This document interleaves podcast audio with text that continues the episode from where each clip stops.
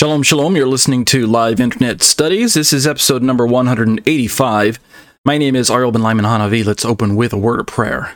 Avinu Malkeinu, our Father, our King, Lord, we're delighted to join uh, with others around the world once again to study your words of life, to allow the Spirit to uh, move us and to motivate us and to empower us to live lives that are pleasing to you. Uh, Father, we thank you that um, you're faithful, and we thank you that you preserved your words for us so that we can um, allow them to become a part of uh, our everyday living, so that we can um, have a blueprint uh, for what is right, what is holy, and uh, a definition of sin. And um, by your Spirit, we allow these words to hide deep in our hearts so that we might not sin against you. Help us to continue to um, uh, be witnesses of your great kingdom and um, seeking to witness to others, to share with others this um, this uh, good news, this uh, uh, great hope that we have, and um, Lord, just to to be a friend to people out there who are just just in need. So a lot of hurting people out there in the world today. So we thank you for um, these studies. I pray that you'll uh, be with me and uh, give me a recollection of the things that I've studied this week so that I can have something that's um, challenging for the students. And I'll be careful to give you the praise and the glory, B'Shem Yeshua. Amen. Thank you, everyone, for joining me week after week for these live internet studies. My name is Ariel Ben Lyman Hanavi, and we're starting off again where we left off uh, last week in our study on Matthew chapter 9. Uh, we're looking at verses 14 through 17, as you can see pulled up on my screen right now. And let me just read the passage in question, and then we'll jump right into the study where we left off. The passage reads, and this is the ESV version that I'm borrowing here. Then the disciples of John came to him saying, and we're talking about um, Yeshua, right? If you've got a red letter edition of the Bible like King James or ESV, then you can instantly see that these are the words of the Master here. Um, the, uh, the disciples said, Why do we and the Pharisees fast, but your disciples do not fast?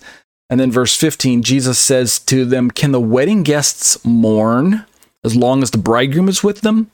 The days will come when the bridegroom is taken away from them, and then they will fast. He continues, No one puts a piece of cloth in verse 16. I'm sorry, verse, um, yeah, verse 16. No one puts a piece of unshrunk cloth on an old garment, for the patch tears away from the garment, and a worse tear is made. And then in verse 17, neither is new wine put into old wineskins. If it is the wineskins, or if it is the skins burst and the wine is spilled, and the skins are destroyed, but new wine is put into fresh wineskins, and so both are preserved. And that's the end of the um, passage. And as we've been talking about, and we've been borrowing um, a commentary that is available on my website at tetzetorah.com, T E T Z E T O R A H.com. Right on the homepage, there's a cluster of links to commentaries and um, commentary series, and the um, uh, Matthew commentary is, is right in that cluster. They're alphabetized, so just find it there. And we've been looking at different Christian commentaries. We've been kind of pouring through the mind of different pastors, different well known pastors who have offered their interpretation of this set of passages, this set of verses. We looked at, uh, and this isn't in the order, but I'm just rattling them off in the order that they pop into my head. We looked at um, Pastor John MacArthur. We looked at Pastor um, John Piper. We looked at we looked at um, Pastor David Guzik. We looked at uh, gotquestions.org, and I utilized um, resources that are easily available to anyone on the internet, and they're free and they're somewhat comprehensive. The resources that I mentioned uh, offer um, commentaries on this particular passage. Indeed, um, Pastor John Piper, I'm sorry, Pastor John MacArthur and Pastor David Guzik they actually both offer um, verse by verse commentaries on the entire Bible. I bet you didn't know that. I mean, you can get not just good, solid teaching, but for free, right? That's great for anyone's budget. So go ahead and check them out. John Piper, P I P E R, and John MacArthur. Uh, I can't remember how to spell MacArthur. It's M A C or M C. I think it's M A C. But um, look them up online. And uh, as I mentioned earlier, they're they're highly respected, well trusted, um, highly reliable as well. But what I found is that your average Christian um, interpretation of these passages is pushed into a mindset or framework or hermeneutic, kind of like a, a scriptural bias when we talk about hermeneutic of interpreting Yeshua's words, right? The three parts, the part of the the, the feast, uh, the wedding feasts, and and then the part about the the unshrunk cloth, and then the part about the old wineskins. Um, most Christian pastors interpret these verses as if Yeshua is explaining to those around him that he's going to begin to bring this radically new way of life, uh, new religion, as it were, a um, a lifestyle that's incompatible with the existing worldview of Judaism or the existing religion of Judaism. Um, and that's why Yeshua has to use these examples of the unshrunk cloth and the old garment, right?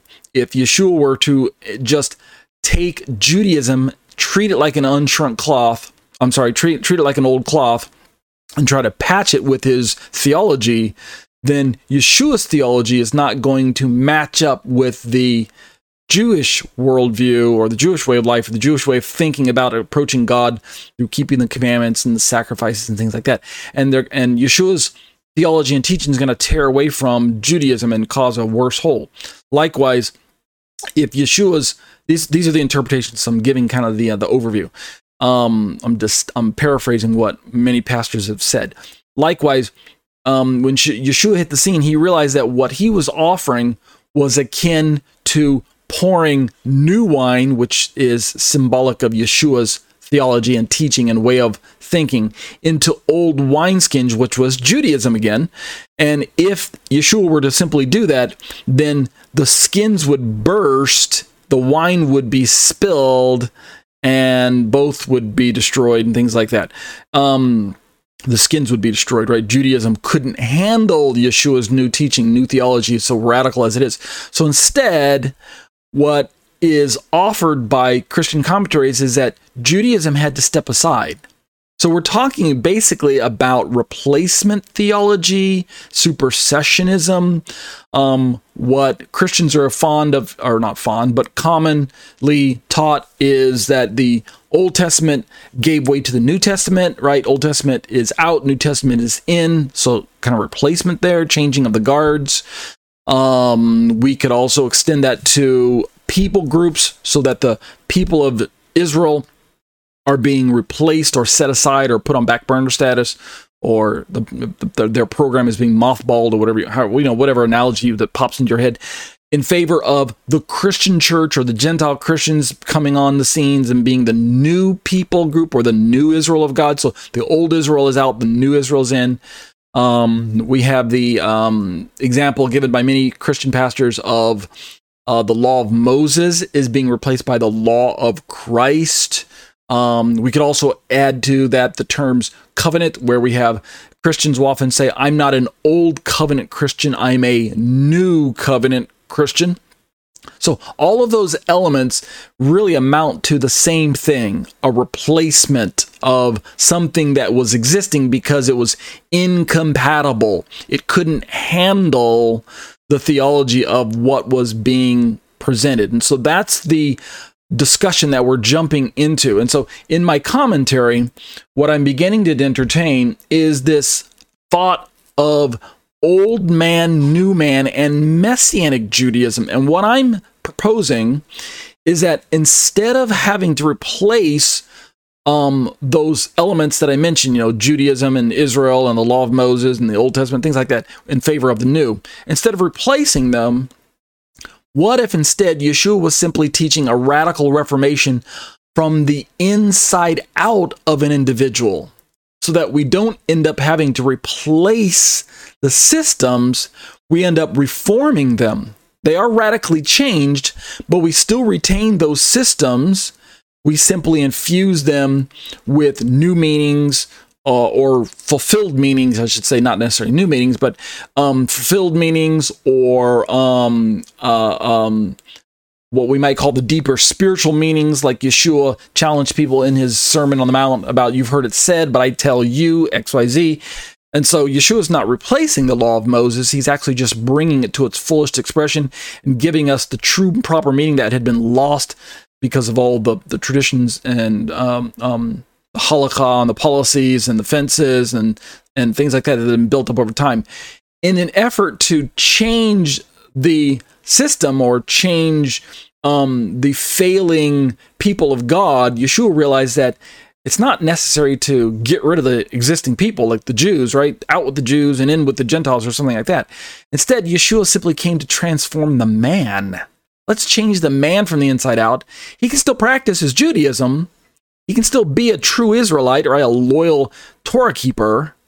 But now he's going to do it with a renewed sense of love for God because he's filled with the Spirit of God and he's has faith in the Son of God. So let's pick up my commentary where I left off and see if this reads a little better and if it gives a better sense of the um the sense uh, of the uh, uh, the the goal of what Yeshua was trying to get at when he brought his and it was indeed radical, right? We are gonna we have to recognize it was radical. He had some harsh words to say to those religious leaders in his day.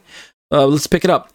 I this is my own commentary. I say so in an effort to properly explain Yeshua's teachings on the matter, I believe that we must start with the mainline doctrinal position that only a circumcised heart can receive the words of God, thus bringing that individual in line with the Son of God and the Spirit of God. Notice how I carefully and um, weaved in a, a, little bit of a of a um of a of a, a uh, Trinitarian um, wording in there. Kind of, I didn't mention the Father, but Word of God, Son of God, Spirit of God. And what I believe, again, um, without kind of belaboring this too much, is that um, Jesus didn't come to replace Judaism. It wasn't really in need of being replaced. Although we could say that there was a form of Judaism that existed in Yeshua's day, kind of an oral tradition. We can call it oral Torah or the early workings of um, Talmudic Judaism, um, Mishnaic Judaism, uh, even the beginnings of Rabbinic Judaism with Pharisaic Judaism and things like that. A lot of people aren't aware that the different kinds of Judaism that were present in the time of Yeshua um, don't necessarily equal biblical Judaism. When I say biblical Judaism, I mean consider that when Moses was given the words of the Ten Commandments on Mount Sinai in Exodus chapter 20, and then Moses went on to later write out the rest of the Torah, um, you know, the books of uh, Genesis through Deuteronomy that we now know as the five books. That lifestyle that God described, that God was um, giving to the people of Israel, right? That he was outlining for them, he's describing in those pages. That is what I call biblical Judaism. So that the very first generation should have had what we might think of as the purest form. And as time went by, Israel kind of built up all these kind of perverted versions of what God really intended. So, um, by the time we get to Yeshua's day, uh, we had these versions of Judaism that were competing and clouding God's Judaism, rabbinic Judaism, uh, Pharisaic Judaism, or wasn't really rabbinic just yet, but it's kind of it was getting there. It was it was being built up. The oral traditions, uh, Talmudic Judaism, and thing, all these things. And eventually, when the temple got destroyed in 70 AD and Judaism kind of scattered and went into panic mode, they reconvened in a city called Yavne, which is a little north of Jerusalem uh, around 90 AD and began to formulate uh, the oral traditions and put them into writing because they felt they were going to lose their way of life if they didn't really codify their beliefs, put them in writing somewhere so that they could be taught uh, to all the Jewish people who were scattered out of Jerusalem. And so we could say that rabbinic Judaism, the Judaism of the rabbis, which again is radically different from biblical Judaism, because rabbinic Judaism scrambles to put together what to do in the absence of a temple, sacrifices, priesthood, and all these things. Um, how do we serve God when we can't even get to a temple? There's nothing there. It's been destroyed. Jerusalem is, is not accessible. How do we serve God? How do we reinterpret the law of Moses? So rabbinic Judaism kind of had to alter the way they interpreted the Torah. And um, plus, they still had retained all of their extra biblical fences, oral traditions, things like that. And so, really, what we have now today, the rabbinic Judaism that people are used to seeing, is only a kind of a skeletal framework uh, re- resemblance when it comes to real, true biblical Judaism. It's so radically different. It departed. And so many people don't know that. But in Jesus' day, the point I'm trying to make is that Jesus realized, Yeshua realized that what his father wanted all along was the heart of a man. We don't have to throw out the man. You know, I was using the analogy of throwing out the baby with the bathwater. We don't have to throw out the man in order to radically change him. Instead, Jesus can simply bring the truth of what God, his Father, was intending all along. And this is a feature that's found way back in the pages of the Torah circumcision of the heart, which can only happen by faith if you allow the Word of God to penetrate and allow the Spirit of God to reveal to you who the very Son of God is in terms of the overall picture. The Son of God is the key to unlocking true obedience to God, true circumcision of the heart, right? Not just circumcision of flesh, right? That's good, but circumcision of the heart is better. The entire theme of New Testament teaching is good versus better. The law of Moses is good, but the law of Christ is better. We don't have to go bad good like law of Moses bad and, and law of Christ is good. Instead, we can retain the law of Moses because it was. Why do we have to retain it, by the way? Why am I so adamant about keeping it and as opposed to um, discarding it like average Christians do, Christian theology? Um, uh, you know, you know, they might think, well, what good is the Old Testament anymore? I don't need anymore. I'm not under the law anymore. Why do I need all of those do's and don'ts and thou shalt and thou shalt nots and all that ritual uh, listic um, observance? Why do I need all that when I have the real deal? I've got Jesus. I've got, I've got I don't have the shadow, I've got the type. Why do I need the shadow anymore? Ah, let me answer. It's because we have to start with the premise, put your mind back into the foundational truth that the shadow was given by God. Let me pause and let that sink in. As deficient as we might think of the shadow, and it did have its built in deficiencies, it was still given by God. The biblical system that was described by Moses from the pages of uh, Exodus through Deuteronomy when in, terms of commandments, right? Genesis being mostly narrative. That system is God's system. It wasn't made up by Moses. It wasn't made up by the people per se, right? I know they filled in for some of the missing details, their own halacha, but the overall thrust of the Torah is God breathed. Paul's going to tell Timothy, right, in uh, 2 Timothy 3 15, 16, etc. You guys know those passages. All scriptures God breathed. It's inspired by God. It's given for reproof and correction and training and righteousness and all those things, that the man of God may be equipped. So we can retain um, a Jewish way of life as long as we're keeping the Torah. But the key that Yeshua is going to offer is that do it with a renewed sense of um, service to God as is driven by your faith in me as the Son of God and activated by the Spirit of God. So let's pick up my commentary right there where I'm leaving these thoughts. I say in my commentary, this accords with the words of Torah, and all of the apostolic scriptures agree with and affirm it as well. Something that we often lose in our Christian exegesis and interpretation of um, the words of Jesus and the words of the Bible is that the apostolic scriptures are meant to perfectly agree with the law of Moses. We don't have to have a contradiction between what Moses laid down and what Yeshua laid down. Indeed, if you properly understand Paul's writings, you'll find that he was a lifelong Torah keeper and that he uh, frequently did things that were not only in agreement with Torah, but in um, uh, they were a demonstration of his loyalty to Torah, like Acts chapter 21, where he's uh, keeping these um, uh, feasts and this vow and things like that. And so it's not necessary to tell Jews who are already loyal to Torah before they come to Jesus. Once they become a Christian, you can you have to leave all that stuff behind, right? Sabbath's got to go. Sunday keeping is what you're to do now, right? Keeping kosher, forget about that. Why try to do all that, right? Just have a ham sandwich. Um, you know, keeping the festivals. Now we've got some new ones for you, right? Christmas, Easter, things like that, and Lent if you're a Catholic. Um, why do we have to give him all that extra? And I'm using air quotes here Gentile Christian baggage, right? The foreign aspect. Why can't he continue to be a zealous Jew, zealous for the law, and yet a believer in Jesus? He can. He can.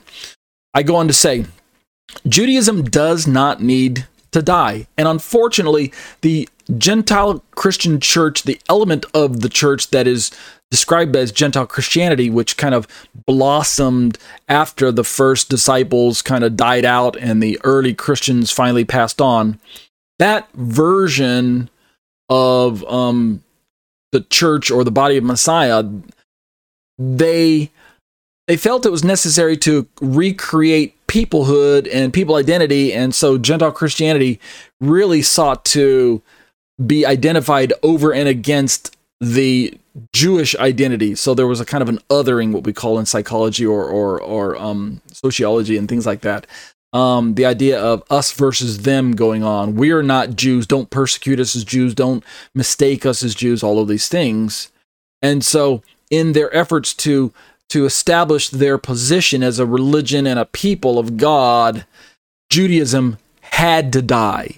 It had to be suppressed. It had to be kind of weeded out. It had to be hunted down and executed, almost as it were. So there, there was a kind of an effort, a concerted effort, a, um, a detailed effort to go throughout the vestiges of the Christian empire as it was flourishing there, you know, in the, in the Middle East, as also in the West, in Rome, and, and all throughout Asia, and things like that, and to kind of stop Christians from doing I'm using air quotes again, Jewish things like Sabbath keeping and kosher keeping and and um, keeping the festivals on the dates that they show up in the Bible. Because if you do these things, the leaders of that day told their followers who were Gentiles, if you do those Jewish things, you're going to look Jewish, and people are going to mistake who you are. They're going to think you're Jewish when instead you're not. And we all know that that religion failed. We know those people group failed God. We know that that law is a burden. It's bondage. It's um, it can't be followed. It's it's it's legalistic, etc., etc. So you guys know all, all the stereotypes. So let me keep reading my commentary.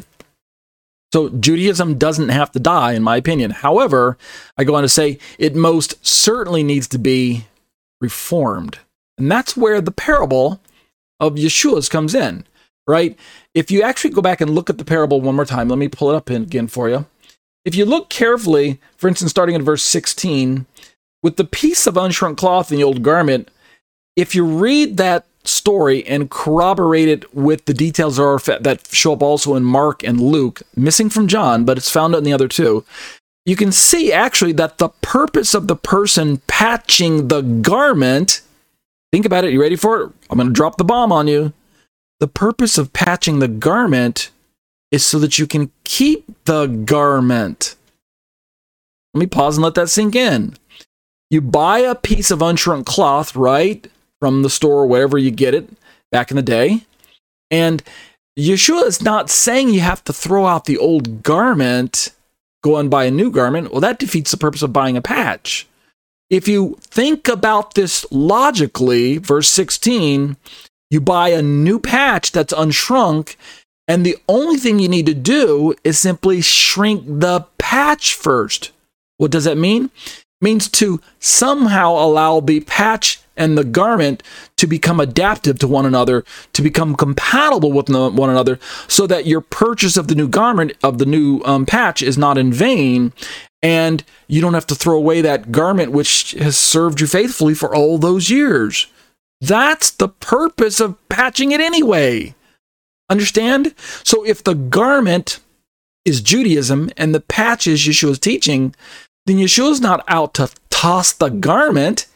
He's out to retain the garment. He simply wants to repair it and retain it and reform it with the patch. So then in the end, he ends up with it, it is a patched garment, yeah, but it's a garment you can still wear and utilize. Likewise, if you look at verse 17, we've got two elements. We've got new wine and we've got old wineskins. And in the Christian analogies, the new wine is Yeshua's theology and his teaching, and the old wineskins is Judaism. And most people come along and say, uh uh uh, don't you see it's right there in black and white? Jesus is, uh, his teachings aren't incompatible uh, because if you try to just pour Jesus' teaching in to these old wineskins, they can't, can't they can't handle it and they're going to burst. And so, what's the solution? The solution, according to most Christian theolo- uh, um, uh, commentators, is to toss out Judaism, bring in a new religion, uh, like a new wineskin altogether, um, a different wineskin, and then allow Jesus' um, teaching to be poured into that. But if you read the, the, the, the verse 17, the idea is that the wine and the wineskin, the relationship between these this new wine and these old wineskins, is that somehow you need to condition the old wineskin to allow it to stretch a little bit more so that the new wine can put in there. Because he says if the skins burst and the wine is spilled, the skins are destroyed.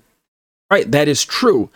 But notice the very last sentence new wine, which is Yeshua's teaching, is put into, doesn't say new wineskins there. It doesn't even say that in English. If your Bible says that new wine is put into new wineskins, well, then it's being a little bit, um, I don't want to say deceptive on purpose, but it's not giving the best rendering of English translation. What you need to do is, do is go back and look at the original Greek or just look at comparative translations. You know, pull up about four or five or six different versions, you know, KJV, NIV, ESV, NESB, things like that, NET. And you'll find that the new wine, which is one word new, the adjective, is put into not new wineskins. We don't have to toss out the old ones and bring in brand new ones. Instead, it's put into, like the ESV says, fresh, reconditioned wineskins. See it there? I'm just pausing and letting you read it for yourself. The idea that Yeshua was bringing was a radically new cha- uh, teaching, change the man from the inside out, but we keep the man. We keep this, it's the same guy, right? God is not to kill the person and recreate a brand new human. God wants to retain the, the, the, the, original person, just transform him from the inside out. Start with a circumcised heart and work with what's there. And so the last few words are so telling. If we do it God's way, where the new wine, which is Yeshua's teaching, is put into fresh, or um, we could translate the word fresh there as refreshed or refurbished or renewed, reinvigorated. Fresh wineskins. Look at this. What happens if we do it God's way? Both are preserved. So if the wineskin is Judaism and Yeshua's teaching is the new wine, Contrary to what we saw the pastor saying, I don't know why they're blind to what I'm looking at. Maybe there's a bias there that they're not willing to admit. I don't know. I don't want to judge them. But as I read it, both are preserved. You end up with new wine and you end up with the old wineskin that you started out with the beginning. And that's the ideal choice. And so we can see that verse 16 and 17 agree with one another in the analogies. Nothing's really getting replaced. We're simply conditioning the older item so that it can handle the newer um, augmentation, the newer um, element that's being brought into the picture. So let's go back to my commentary. I go on to say, given these foundational truths, um, given these foundational truths, let's allow David Stern um, who's a well known, well respected Messianic Jewish author of the complete Jewish Bible, to provide us with some notes from his invaluable work entitled The Jewish New Testament Commentary, which I have sitting on my bookshelf right here. Um, I don't agree with everything that David Stern uh, teaches in his uh, version of the Bible, his kind of proprietary, personal uh, interpretation of the Bible, along with the Jewish commentary that came out. But there's a lot of what he teaches that is right on the money and necessary for the Christian Gentile, the Gentile Christian church to really grasp so that they can appreciate that the law of Moses doesn't have to be discarded. And indeed, uh, David Stern um, is known for bringing this, this discussion of, of the Torah back into the room uh, when his when his when his version of the Bible came out. Um, so maybe since then it's kind of um, you can kind of feel it um, uh, the the the what do we say um, how it's uh, the age is its age is showing in its theology and its uh, applicability. Um, and some of its um, uh, interpretations are a little uh, you can tell that they're not put together by a committee, but they're only put together maybe by one man. And newer versions have come out on the scene that are maybe even preferable over David Stern's version if you still want to retain a Hebraic as of aspect or a Hebraic looking Bible. You know, the Tree of Life, TLV, is a great say alternative to David Stern's version if you're not familiar with it TLV Tree of Life version put out by a committee group rather than just an individual individual man so you're going to have a little bit more safety um, when it comes to um, um, interpreting passages. Uh, rather than just one guy's perspective, you can have a group perspective, which sometimes provides a little more stability. Nevertheless, um, we're not going to look at David Stern's version 9. I'm just kind of whetting your appetite. This is where we're going to pick up next week um, uh, in this uh, paragraph right here. But that'll do it for our look at Matthew 9 14 through 17 are Judaism and Christianity incompatible with one another. Otherwise, the short title is Judaism v. Christianity. These are the live internet studies brought to you week after week by myself, Ariel Ben Lyman Hanavi. I'm a Torah teacher at Congregation Keilat Nevada Harvest in uh, Thornton, Colorado. Find us online at grafting.com and join us in in person for our live Sabbath services. But if you're not able to join us, at least as I mentioned, join us online and um, you can see the link to the video right there on my screen as well. These uh, live internet studies are a part of my own um, Torah teaching ministry, which parks itself on the web at tetzetorah.com. That's T E T Z E T O R A H.com. I'd love to have you join me at my own home uh, personal website there and uh, browse around and take a look through all the uh, commentaries that you see on my screen right now as well. I also have a YouTube channel that I'd be delighted if you uh, popped in and um, took a look around there as well. YouTube.com forward slash C forward slash Tetze Torah Ministries. If you do hit my website, uh, my YouTube channel there, be sure to uh, take notice that I update the uh, site essentially daily, uploading videos daily. Make sure then to subscribe, hit the bell for notifications, leave thumbs up for all the videos that you like. Um, leave me some comments and questions about things you have um, uh, your own thoughts on, and be sure to share the content with your other friends and family members in your social media circles. Okay. Just some brief important uh, details. If you'd like to join us for our live studies, be sure to get access to Skype somehow. If you're on my website right now, um, uh, during the live study and you click on that blue Skype link, it'll actually open up Skype in your browser and you can just join us right there. And we hope you can join us live because we engage in uh, live Q&A after the study is over, opening up the microphones and it's exclusively to the um, uh, live studies. Um, uh, that we uh, enjoy engage in that live study uh, Q&A.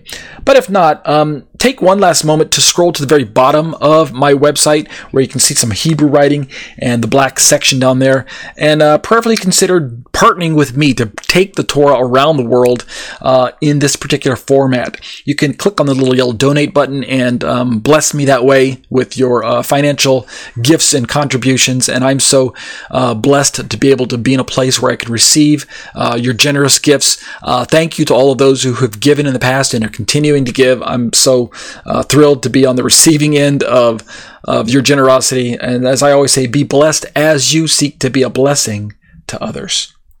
Let's turn to exploring the Shema, discussions on the issues of Trinity. And we left off last week where we're talking about this idea of the Holy Spirit. We're in this final section of my three part commentary, which is available on, web, on my website at tetzetorah.com, exploring the Shema, discussions on the issues of Trinity. And we're looking at passages about the Holy Spirit. We're really focusing on the Holy Spirit. That's his um, his place is front and center for us now. Who or what is the Holy Spirit? We've talked about the different um, viewpoints of the Holy Spirit Unitarian aspects, monotheistic groups who reject Trinity and simply relegate the Spirit of God to usually either just another way of saying God Himself, like the Spirit of God is God, since God is a spirit. When we find phrases like the Spirit of God or Holy Spirit, many Christian groups like Unitarian groups, non non Trinitarian groups, they simply believe that the Bible is describing God God the Father or God Himself. There's no third person in their perspective. Other groups, such as Jehovah's Witnesses, um, and some other Christian groups like Christadelphians, um, um, Cristo, and and Oneness the Oneness Pentecostal, uh, Church of God, um, I'm just rattling off off the top of my head some of the groups that I think are anti. They're not really anti-Trinitarian. They're just some of them are, but many of them are just non-Trinitarian. So they're not really hostile to Trinitarian theology. Some are. You'd, you'd be amazed, but the general gist is that God, uh, the Spirit of God, is either this generic uh, quality or aspect of God that can be gifted from God, right? Um, or uh, the Spirit of God is an impersonal force of power, like the Jehovah's Witnesses, I think, describe him that way. He's um, he's a, a um, he's an it, right? He's not even a he. So that's how many people interact with the Bible when it talks about the Holy Spirit. But what we've been doing is borrowing this chart from CARM. And the chart originally had three parts to it. God, it, it had Father, Son, Holy Spirit. I just trimmed off the part for the Holy Spirit for this section. And what we're doing is we're going through the verses and we're looking at all the places where we have snapshots in the Bible of God the Spirit's either identity as seen through the lens of ontology, like where he's connected with the being of God, where he truly is God because of um, of, of of character traits, and um, we can see uh, signatures in his essence, right? Uh, descriptions that are otherwise um, uh, exclusive to God, right? omnipotent, uh, omniscient, um, you know, everywhere at the same time, and things like that. Otherwise, we're looking at actions of the uh, Holy Spirit, things that the Holy Spirit does, and as he performs his duty here on planet Earth, because he's sent by God to remind us of the words of the Master Yeshua. And in doing so, we can see that the Holy Spirit is demonstrating personality traits. He's demonstrating he's not just an impersonal it, right? Because he's doing things that the definition of personhood can be ascribed to, right? People are persons, right? Humans are person. We have personhood. So we can use those similar activities and uh, attributes when we're talking about the things that people can do or things that can be done to people. We see the, this happening with the Holy Spirit, and so we talked about how he, that he's um, uh, everywhere. He's all knowing. He sanctifies, and we stop there. Um, and then what we did is I decided to, to entertain this excursus. An excursus is essentially a kind of a digression from the main thought, but it's done with the purpose of supporting and bolstering the main point. So we're in this excursus on the book of Romans, chapter 8, which, according to um, um, uh, statistics, is uh, one of the places where the Holy Spirit shows up the most in just one short chapter. By book wise, it's the book of Galatians. I bet you're surprised about that. Um, Galatians is the book of all of Paul's writings, of all of Paul's letters, that contains the word spirit just in, in sheer number, contains it the most amount of times. But in terms of chapters, I think I got my statistics right there. Don't quote me, but in reading that in the past somewhere, I think that's what it is. But uh, Romans chapter 8 is a great spirit passage. So we've been working our way, kind of looking at each verse, not spending terribly too much time, because I don't want to turn this excursus into another Romans chapter 14 study where it goes week week after week on end, uh, you know, month after month. I just want to want to take maybe last week and this week. I think I can finish it up this week. If not, then we'll continue it into next week, but only two or three weeks at the most. So let me back up. We stopped at I believe verse 8 last week. Back and listen to episode number 184. But let's pick this up again let me back up in verse 5 to get a kind of a running start. Paul says um, in verse 5 of chapter 8, for those who live according to the flesh, he's describing this um, uh, these two different types of people. We have people who live according to the flesh and people who live according to the spirit.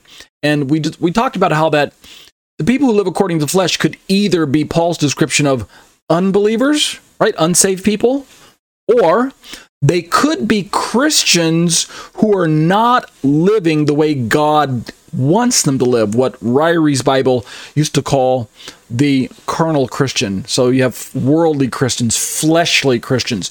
They are Christians, they're genuine believers, but they're not living with any real power in their life because they're allowing the old habits of the old memory of their life when they were still um, unsaved. They're allowing those to really dominate their life when really they should be living as new Christians, right? So it's possible to be saved and still walk a sinful life. Not going to be very, uh, very um, enjoyable life because Spirit of God's not going to let you rest. But Paul says there are people who live according to the flesh and they set their minds on the things of the flesh, and ultimately we're going to find, find that this is death in the next verse. But by contrast, he says, Those who live according to the Spirit set their mind on the things of the Spirit. And so when we talk about Torah observance, like we've been doing in the Matthew study, what Yeshua brought to the equation is the importance of living according to the Spirit, which means you can still retain your Torah observant lifestyle as long as you do it living according to the Spirit. Don't walk according to the letter of the law, but walk according to the Spirit of the law. And in doing so, you will fulfill the righteous requirement of law. Paul actually said that earlier if you were to take your Bible and go back up a few verses in the same chapter that we're in. You can lead a Torah observant lifestyle that's pleasing to God, and you can do it while living according to the Spirit. Because why? The Spirit of God is not in competition with the law of God. On the contrary, the Spirit of God is going to be in full agreement with the words of God because we're talking about one God and one Spirit, like Paul says in other parts of his letters one Lord, one faith, one baptism, right? One Spirit that's driving the show. So the same Spirit that inspired the writing of the Torah is the same Spirit that lives inside of you that empowers you to, to do this, to do what? You ready for it? To be Torah obedient. Yeah, radical thing that is. Okay, so live according to the Spirit, and if you do so, you're going to set your mind on the things of the Spirit. Here's the contrast again. If you set your mind on the flesh, it's death. By the con by by comparison, Paul says, but to set the mind on the spirit is life and peace. Indeed, if we were to take verse 6 of chapter 8 here in Romans and use it as a commentary to 2 Corinthians chapter 3, where Paul talks about this Torah as a ministry of death, right? The thing that was thought to be life was bringing death to me, like he said in the previous chapter here in Romans, chapter 7. Why is the Torah ministry of death? Is because if you set your mind on the flesh, if your heart is not circumcised, but merely your flesh, like your average Israelite was, or your average Jew today who doesn't believe in Jesus, then that that that default status is a mind set on the flesh. Even though you're trying to keep Torah, and even though you might look religious to other people on the outside, on the inside, there's been no heart change, no circumcision of the heart. And so, for that reason, as much as you try to keep Torah, on the one hand, there might be a kind of a semblance of Torah keeping because parts of the Torah can be kept kind of in automatic mode. You don't have to really think about it, you can just do them. But on the other hand, the Torah isn't really going to be fulfilled according to the Spirit because you don't have the ability to do it. You've not been changed from the inside out, you've not been born again. And so your mind is going to be set on the flesh, and the Torah is actually going to be a ministry of death to you. Ultimately, it's going to seek to kill you over and over again. You don't even realize that, but that's exactly what it's going to be doing. And so it's death if you set your mind that way. But by contrast, to set your mind on the Spirit is life and peace. So you can leave a Torah observ- lead a Torah observant life. You can affirm all the things that God asks you to affirm if you're a religious Jew but if you're doing it according to the power of the Spirit, it's going to be radically different. It might look similar to other people on the outside. You may, might still look like a religious Jew. But from God's perspective, you're going to have a power in your life. You're going to have um, a, a, a true witness and a light and a life and a vibrancy that can only come by having the Son of God taking up residency on the inside of a man. Let's keep reading. Paul says, For the mind that's set on the flesh is hostile to God, for it does not submit to God's law. Indeed, it cannot. So there's a sense in which the, the righteous fulfillment of the law can't be accomplished until you become a believer. Right? That's a very reality, a very stark reality in Paul's mind. You can't really do what God asks you to do the way that God designed it to be done until you confess Jesus as Lord. However, Paul already knows, and I have this conversation with people all the time. It is possible to do what the Torah asks you to do, even as an unbeliever, but you just have to realize that there's an element of Torah keeping that's very earthly or fleshly or temporal. It's simply um, kind of um, functions in the way of getting the job done uh, on a pragmatic level, right? There are parts of the Torah that describe um, actions that you should do to your neighbor, uh, things you should do to your spouse, um, uh, you know, or things you should do you should do for the general community around you. Like, for instance, if we could include the commandment to be fruitful and multiply in the book of Exodus, uh, book of Genesis, or the commandment to circumcise your babies on the eighth day in Leviticus, and things like that. You don't have to be filled with the Spirit of God to be able to be fruitful and multiply. Last time I checked, there are billions of people around the world who are able to keep that commandment without any even any recognition of God. Right? You don't have to be able to love God to be able to be fruitful and multiply, right?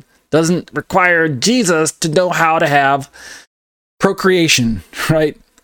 Uh, to procreate. Um, likewise, um, you don't have to be spirit filled to be able to circumcise your baby on the eighth day. So, what's the point I'm trying to make?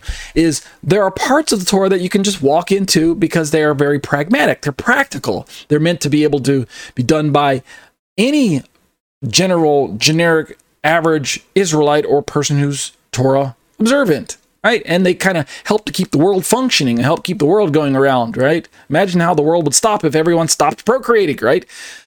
Be a big problem. Um, so that's not what Paul's talking about. He's aware that you can keep parts of the Torah without confessing Jesus as Lord. Indeed, if from a from a child perspective, as you're brought into a family of Torah keeping parents, then you are probably going to be keeping the Torah as a child. You know, obey your parents. Um, that's part of the Ten Commandments, right? Children obey your parents. You can keep that commandment as a child even before you know who Jesus is. So, um, the environment of keeping Torah is ideal because it's going to be a safeguard to allow the Spirit to move into that situation and eventually allow um, you to contemplate who Jesus is. Because the environment of Torah is the environment that God used to bring his son into the world and to introduce um, the new covenant anyway. It was within the framework of the of the existing covenant that the new covenant was introduced. It wasn't brought in from the outside as if it was something that was radically different and it never even um, existed. Indeed, if you go back and read Ezekiel chapter 36, as well as Jeremiah chapter 31, as well as Hebrews chapter 8 and Hebrews chapter 10, you'll find that the new covenant, right, quote unquote, is actually um, a, a central feature of the new covenant is having the words of Moses, the words of God, written on the heart so that you can walk them out in a spirit filled manner. Let's keep reading. So I said last week, those who are in the flesh cannot please God. So again, the idea is that can you keep the Torah without the Spirit of God? Can you keep the Torah without confessing Jesus as Lord? Well, yeah, if you were to take the, the generic 613 commandments that the rabbis think that there are, I don't know, there could be more, could be less, right? But for the purpose of this, um, for the sake of our conversation, let's just say there really are 613. And you were to go through them one by one and start marking off, can I keep this without being a Christian? Can I keep this without believing in Jesus? You're going to find that there's quite a bit that you can do, right? Because it's a practical document. It's God had a pragmatism about him, right? There's a sense of common, there's a common sense aspect to the Torah that, hey, right, you don't have to be spirit filled to, to, to help your get your neighbor's donkey out of the ditch. It would be nice if you were spirit filled when you were performing that activity, but you don't have to be. Right? There's a lot of just general good natured altruistic people in the world that are willing to do a lot of good deeds and they don't even really have to confess Jesus is Lord, right? They're just good natured. They're just good um, people, right? They, they're able to do Torah commandments without understanding who Jesus is. But ultimately, at the end of the day, the, the, the, the, the, um, the, the bigger picture in view, right, is that from a salvific perspective, unless you confess Jesus is Lord and allow the Spirit to move inside, ultimately, at the end of the day, all of your actions are going to prove to be self serving. At the end of the day, when all is said and done, it's going to show that you were really serving yourself instead of serving the other out of a true heart of love. So that's the point I'm trying to express. And that's why Paul says, those who are in the flesh cannot please God. Ultimately, right? Looking forward at the end of the day, on Judgment Day, um, were you pleasing God or were you pleasing yourself for some other reason? Now let's continue, verse 9. So this isn't really a Trinity um, discussion. It's an excursus because in order to really appreciate the aspect of the Holy Spirit as the third person of the Trinity, we really need to recognize his role and his functions and his ministry in our lives, why he's brought into the picture in the first place, why it's not really proper to simply refer to him as an it is an impersonal force like electricity or static or something else like that. The work of the Holy Spirit is vital in being pleasing to God and allowing us to do actions that are going to lead to life and um, uh, well-being and fullness and um, joy in in the life of God. Paul says in verse 9, you however not, are not in the flesh but in the spirit. Why does Paul say that?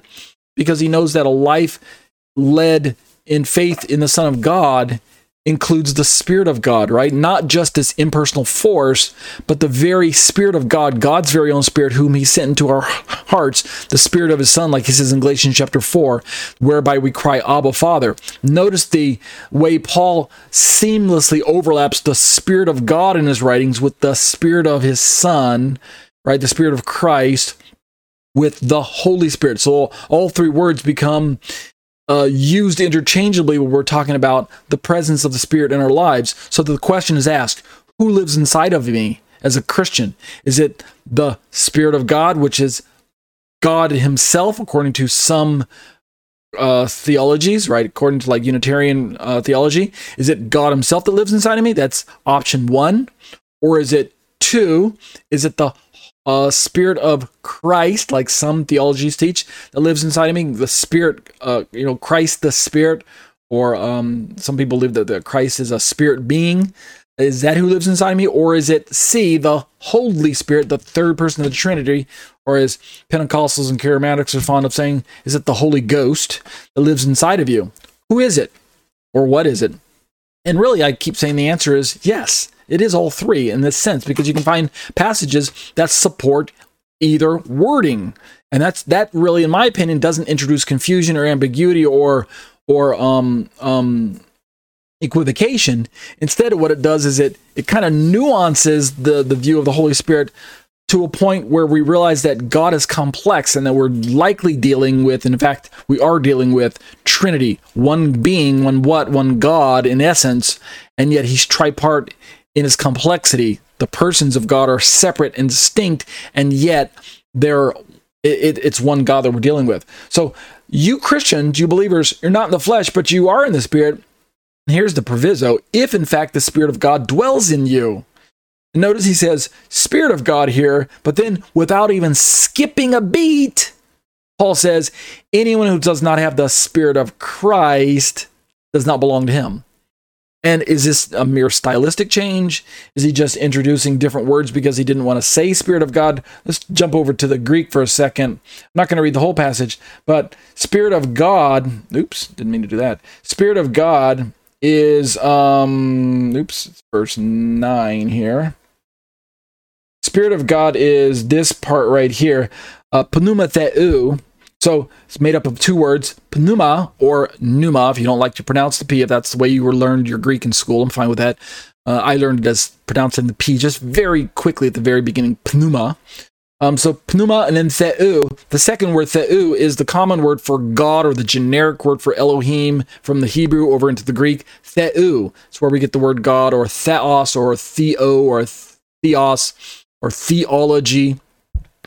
And so pneuma theou is the spirit of God, and the um, the word theou, if I hover over over it, um, it's actually a genitive case. And what that means, it's a genitive in the masculine singular, a noun in the genitive case with the masculine singular um, number. And what this means when we say genitive, if you look that up, it's the part of grammar that connotes uh, a connection of nouns and things with ownership or relation to um, one another so that we can really say that it's God's spirit, or we introduce the of word in English, the spirit of God. If you want to put the word spirit in front, like it shows up in the Greek, pneuma theou is spirit of God. That's the genitive case, or God's spirit. But in the same sentence, Paul also, if you notice here, let me keep them both so you can see them both. So we got pneuma theou at the first part, and then we also have, in the same uh, case, uh, pneuma. And you can tell the case endings in Greek by the sound of the ending of the noun u and u. Pneuma theou and pneuma Christou, right? And Christou, if I hovered over it, is also a noun in the genitive masculine singular. And uh, pneuma is the same um, noun in the in the um, the um, uh, I think that's uh, uh, I can't remember what the A is off the top of my head. Active. They're active nominative singular. So it's an active noun, I believe. Active. That doesn't make sense. That's only for verbs. I'll have to look up and see what the A is in a moment. But pneuma Christou is translated as spirit of Christ, or if we want to take out the word of and just use an apostrophe, which is what genitive case does, it's Christ's spirit.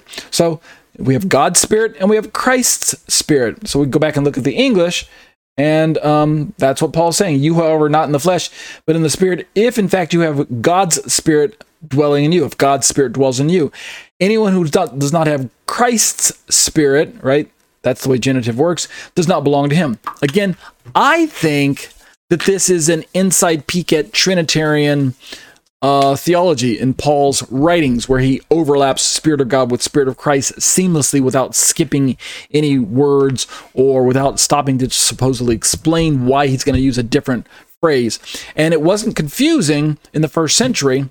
It's uh, as challenging as it might be us, to us today because we try to figure out why does he switch words. But in the first century, um, the frame of mind that was uh, uh, that people operated with uh, in the biblical worldview was simply that God was complex, and that's it.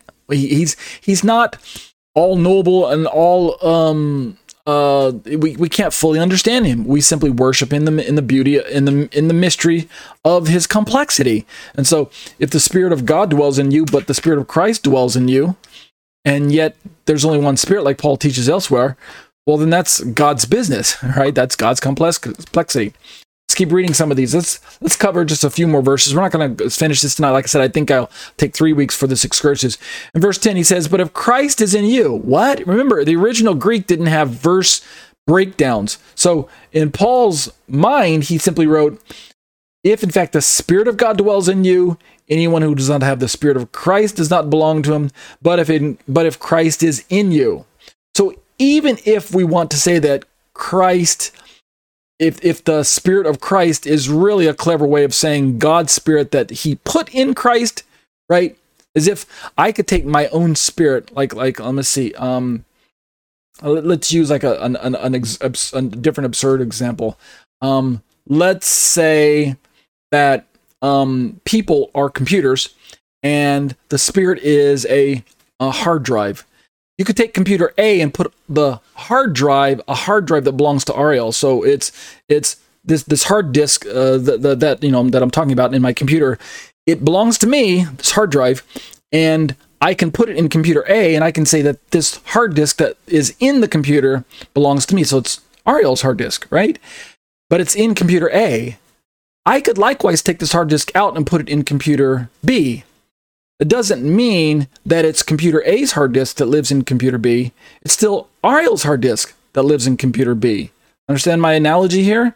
So, in that sense, when I move the hard disk from computer A to computer B, right, old computer, new computer, or, or something like that, it doesn't mean that the ownership of the hard disk transferred to from me to the to computer A when I moved it from computer A to computer B, so that I should say the uh, computer B's hard disk. It's actually really all along it's Ariel's hard disk. It belonged to me from the beginning. I purchased it. I just decided to put it in computer A and then move it to computer B. In this first analogy, we could perhaps say the Unitarians are saying that the Spirit of God that dwells in you is the Spirit that is in Christ because it's God's Spirit. He's the ownership factor. So the Spirit of Christ is not trying to say that it's Christ's Spirit trying to say that it's God's spirit, but it lives in Christ. That's the Unitarian perspective, is that God placed his very spirit in Christ, and therefore um, that's what's going on in verse 9. So they don't see any difference in, they don't see any first person, third person going on with Spirit of God and Spirit of Christ like we Trinitarians do.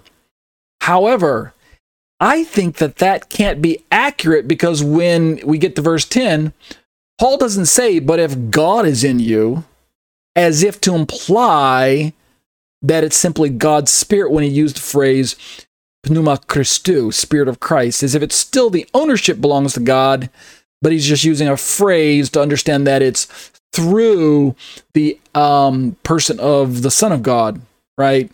As if God put his spirit, his very own spirit, into Christ, and then Christ in us represents God in us.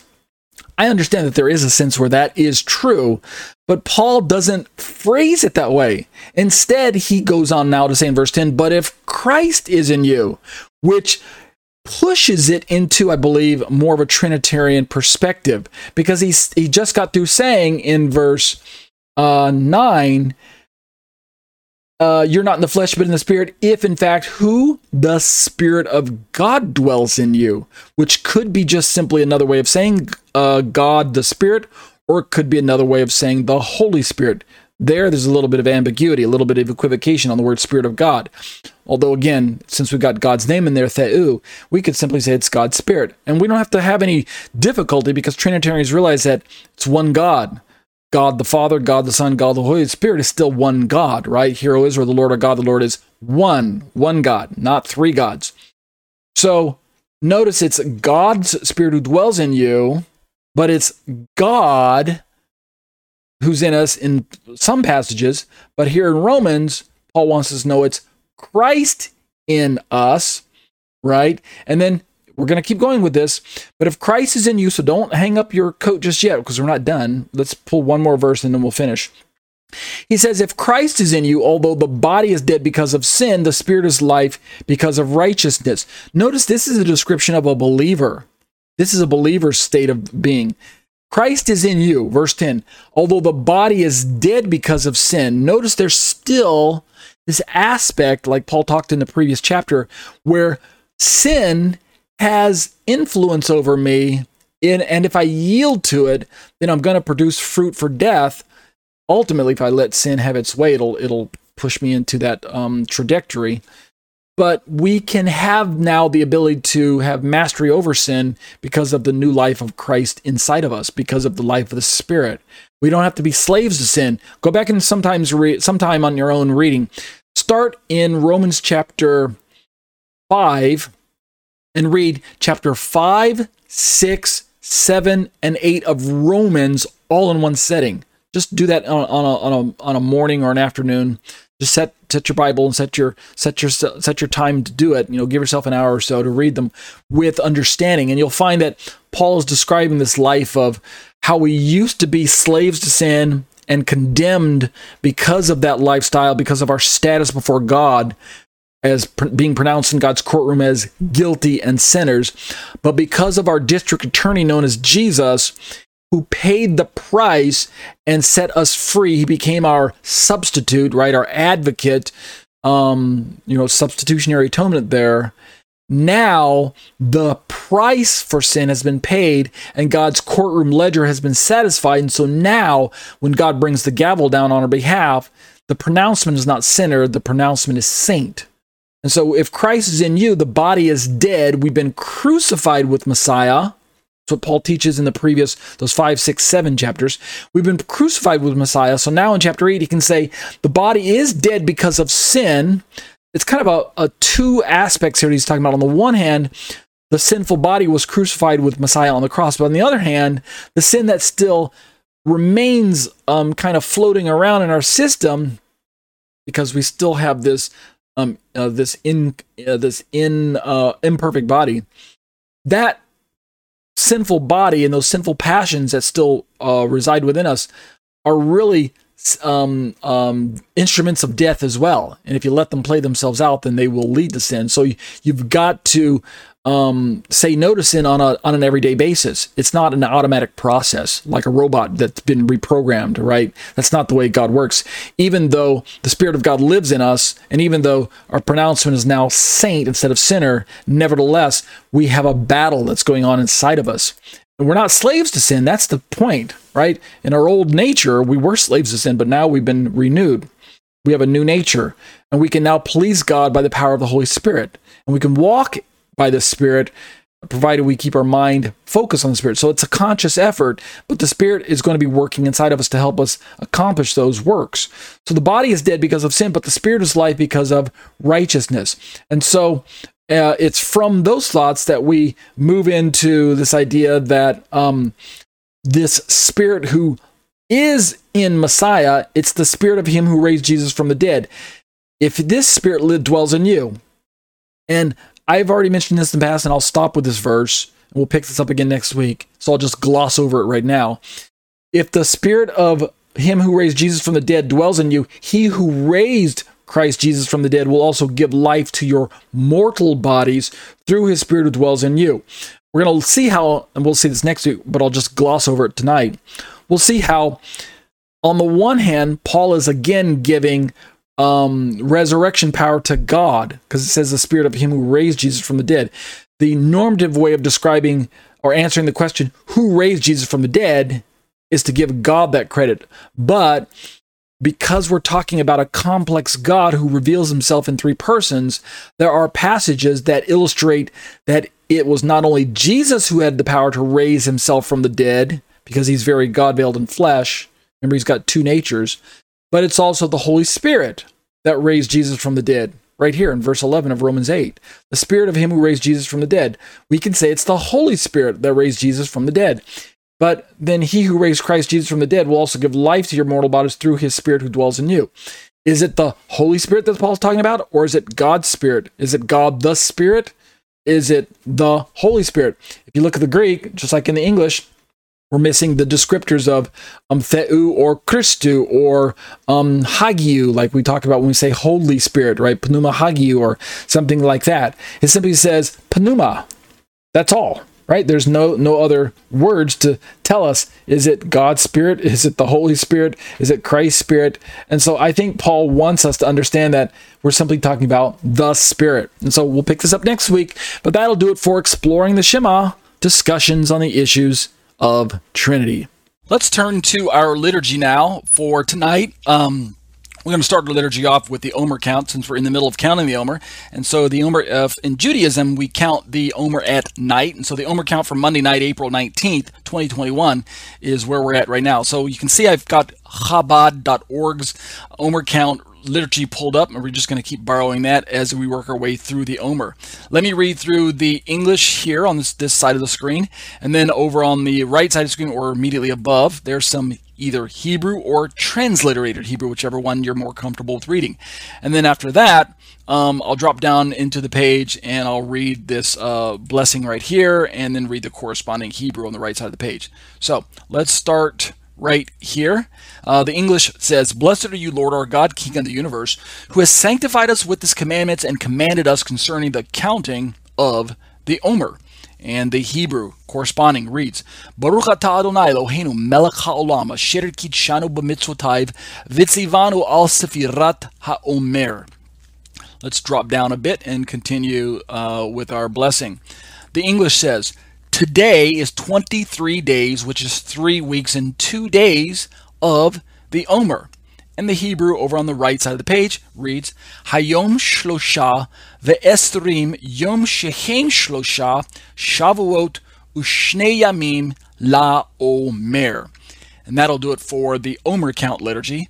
Let's continue with our liturgy uh, by looking at the prophets, the prophetic book of Ezekiel. We're going to just use this through our um, Omer count, or we'll keep reading this, developing uh, the, the truths of this particular passage. We're reading Ezekiel chapter 36 since it's a promise of the outpouring of the Spirit on corporate Israel someday. And since during the counting of the Omer, we're working our way towards the Shavuot experience of celebrating the, the um, gift of Torah and the outpouring of the Holy Spirit, then it's only fitting that we um, read passages that read liturgy that's related to um, the giving of Torah and or the the the um, outpouring of the Holy Spirit and how it causes Torah observance in corporate Israel. So we read verse 22 last week. Uh, this week we'll just read verse 23. So we're just kind of reading one verse at a time. So starting right here on this side of the page, left side, ESV reads, quote, And I will vindicate the holiness of my great name, which has been profaned among the nations, and which you have profaned among them and the nations will know that I am the Lord, declares the Lord God, when you, I'm sorry, when through you I vindicate my holiness before their eyes. Notice Jew and Gentile are in view here. God has always had Jew and Gentile in view in salvation history when he's bringing in the Abrahamic promises, when he's establishing the Mosaic covenant, when he's raising up the Davidic, Davidic dynasty, dynasty, and then bringing in the messianic uh, promise and the, and the figure known as Yeshua. And so all of it fits together if we just continue to remind ourselves that it's never been a Jewish only operation from the word go. The Gentiles are not plan B, they are plan A along with Jewish Israel. Israel is composed of Jews and Gentiles. Let's look at the um, uh, the uh, Hebrew over here on the right side of the page. The Hebrew says, "V'kidashti et shmi hagadol hamchulal bagoyim asher chilaltem b'tocham v'yadu hagoyim ki ani Adonai neum Adonai Adonai b'hi kadshi b'chem v'chem." I'm sorry, le'enehim. And again, we'll keep looking at this. We'll just take it a verse by verse as we're working our way, counting our way uh, um, uh, counting the Omer, working our way from Pesach to Pentecost, and we'll just keep using these passages. Let's turn now to Romans chapter 14, the verse, the uh, passage that we're studying in our Romans 14 study. We read verses 1, 2, and 3 last week. Let's just read verse 4 and 5 tonight, and that'll conclude for our, our um, uh, liturgy. And then right after the liturgy, we'll turn to the little video, and then right after the video, we'll close in prayer. Romans 14, verse 4. Who are you to pass judgment on the servant of another? It is before his own master that he stands or falls, and he will be upheld, for the Lord is able to make him stand. Verse 5 One person esteems one day as better than another, while another esteems all days alike. Each one should be fully convinced in his own mind. Let's turn to the Greek over on the right side of the page. The Greek verse 4 says, Su tis ehakrinon alatrion oikatein to idio kurio steke e pipte stathesatai dedunate gar hakurias stesai auton. And verse 5 says, Hos min gar krine himeron par himeron has de krine pasan himeron hekastos into idio noi though. And that'll do it for our liturgy for tonight. Let's turn to the short little video and we'll watch the video. And then once the video completes, we'll simply close and dismiss in prayer. Okay, you ready? Here we go.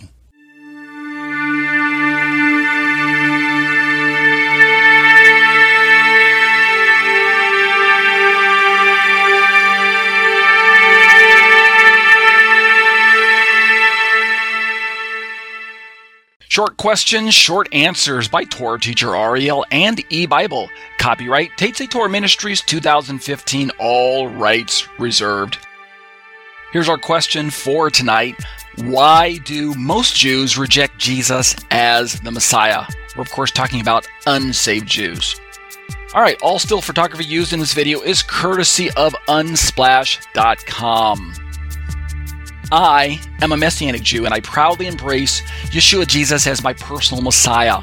Most Christians know that the Jews in the first century rejected Jesus because of his supposed political failings of John 6:15 and because of his claims to divinity. Read John 10:33. So that's first century, right? We know that. But what about today? What about today's 21st century Jews? Why do they reject? In many ways, the Jews of the last 2,000 years or so have not so much rejected Yeshua as the Messiah of Israel as they have rejected Christianity as a competing religion to Judaism. This is just my perspective of witnessing with unsaved Jews over the course of my 25 years of witnessing with them or so. Okay, this is my perspective. To the religious Jew, Jesus and Christianity are intertwined concepts and cannot be neatly separated in discussions about messianic candidates. It's one of the first things that you need to realize as Christians. What happens is that many Jews who are mildly familiar with the New Testament nevertheless misunderstand the message of Yeshua and of Christians. And interestingly enough, and kind of humorously, sometimes these Jewish people end up attempting to use those verses that they read and misunderstand they use these, verse, these verses from the New Testament in their argument against Christianity and against Jesus. So they've heard something said about Jesus, and they're not sure what, where, if it's truth or if it's fact, if it's fiction. But you know, they think maybe it was found in the Bible, so they start rattling those things off, and that's what their argument is. I'm going to attempt to list a few of the Jewish objections that Christians may not have heard of before, with corresponding texts from Jews, followed by my short answer to that objection, with my text supporting my more correct understanding of the text as a believer. Space is only, only going to let me cover about three of the big ones that I often hear from unsaved rabbis. Okay, so just three of the big ones that uh, I'm familiar with. I'll, I'll quote their objection and the verses that they often quote sometimes. All right, you guys ready? Here we go. Objection number one Jesus did not fulfill the messianic prophecies. Our king is still on his way. Christianity says he was that king, but even Jesus himself disagrees. Read Ezekiel, Isaiah, and even the book of John, where Jesus seemingly says that he's not the king that they're looking for. All right, here's my answer. He will fulfill many of the future prophecies during a second coming millennial kingly reign on earth. Read Matthew, Zechariah, and Isaiah. Even the book of Hebrews recognizes, quote, at present, we do not yet see everything in subjection to him. That's actually Hebrews 2 8. So the things he didn't fulfill at his first coming, he'll do at the second coming. Objection 2 Judaism doesn't need to rely on signs and wonders and miracles like Christians do in order to believe in Messiah. Read Deuteronomy and the book of John. Jewish belief is actually based on national revelation of God to a people. Read Exodus 19 1 through 5. That's another strong objection from Jewish people, right? Here's my answer Christianity is rooted in biblical Judaism and thus accepts national revelation as well. However, the apostolic writings are based on eyewitness testimony by Jews and Gentiles who lived and met the living Messiah 2,000 years ago.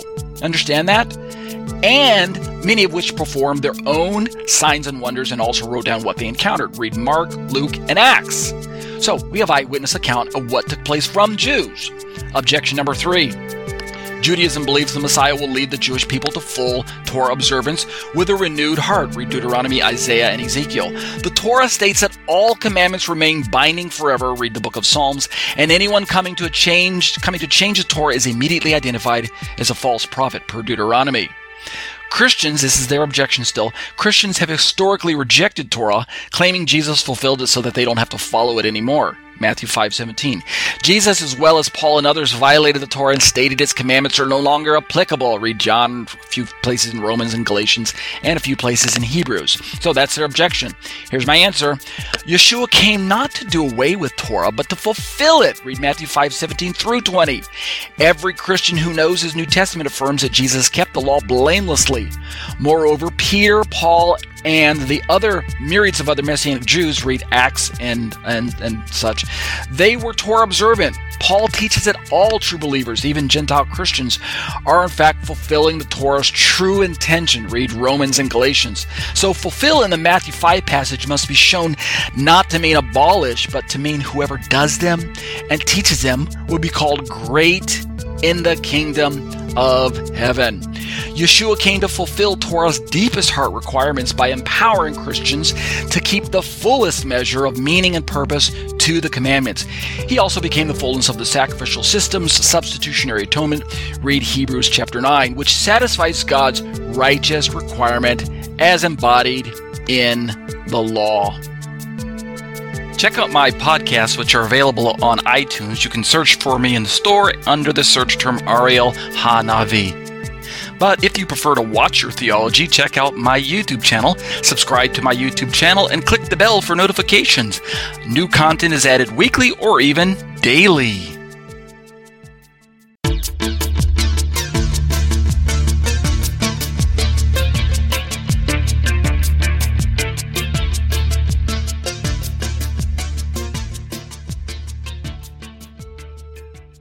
And that'll do it for the video for tonight. Let's dismiss in prayer. Abba, I'm so thankful to be part of a worldwide effort to bring glory to your name through the medium of the internet and these particular studies, these YouTube videos, these iTunes podcasts that are produced by your spirit and by your power. I'm simply the the um, co-worker that's uh, been brought in along to help um, facilitate that. Lord, I'm just thankful to play a part. Thank you, Lord, for all the students who participate with me week after week, the people who send in comments and questions to my YouTube videos and send me emails and dialogue with me, challenge me, sometimes oppose me in some of my theology. That's fine um, we can have healthy discussions and disagreements so long as at the end of the day we respect one another and the goal is to bring glory to your name and to honor you. And so thank thank you lord for this endeavor. Thank you for the challenge. Thank you for continuing to help me um, keep this ministry going.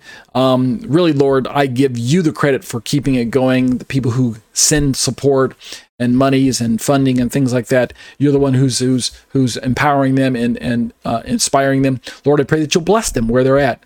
Um, continue to raise us up. Help us to be a witness for your name, ambassadors for your kingdom. And Lord, keep us safe from COVID. We'll be thankful to give you the praise and the glory. B'Shem Yeshua. Amen.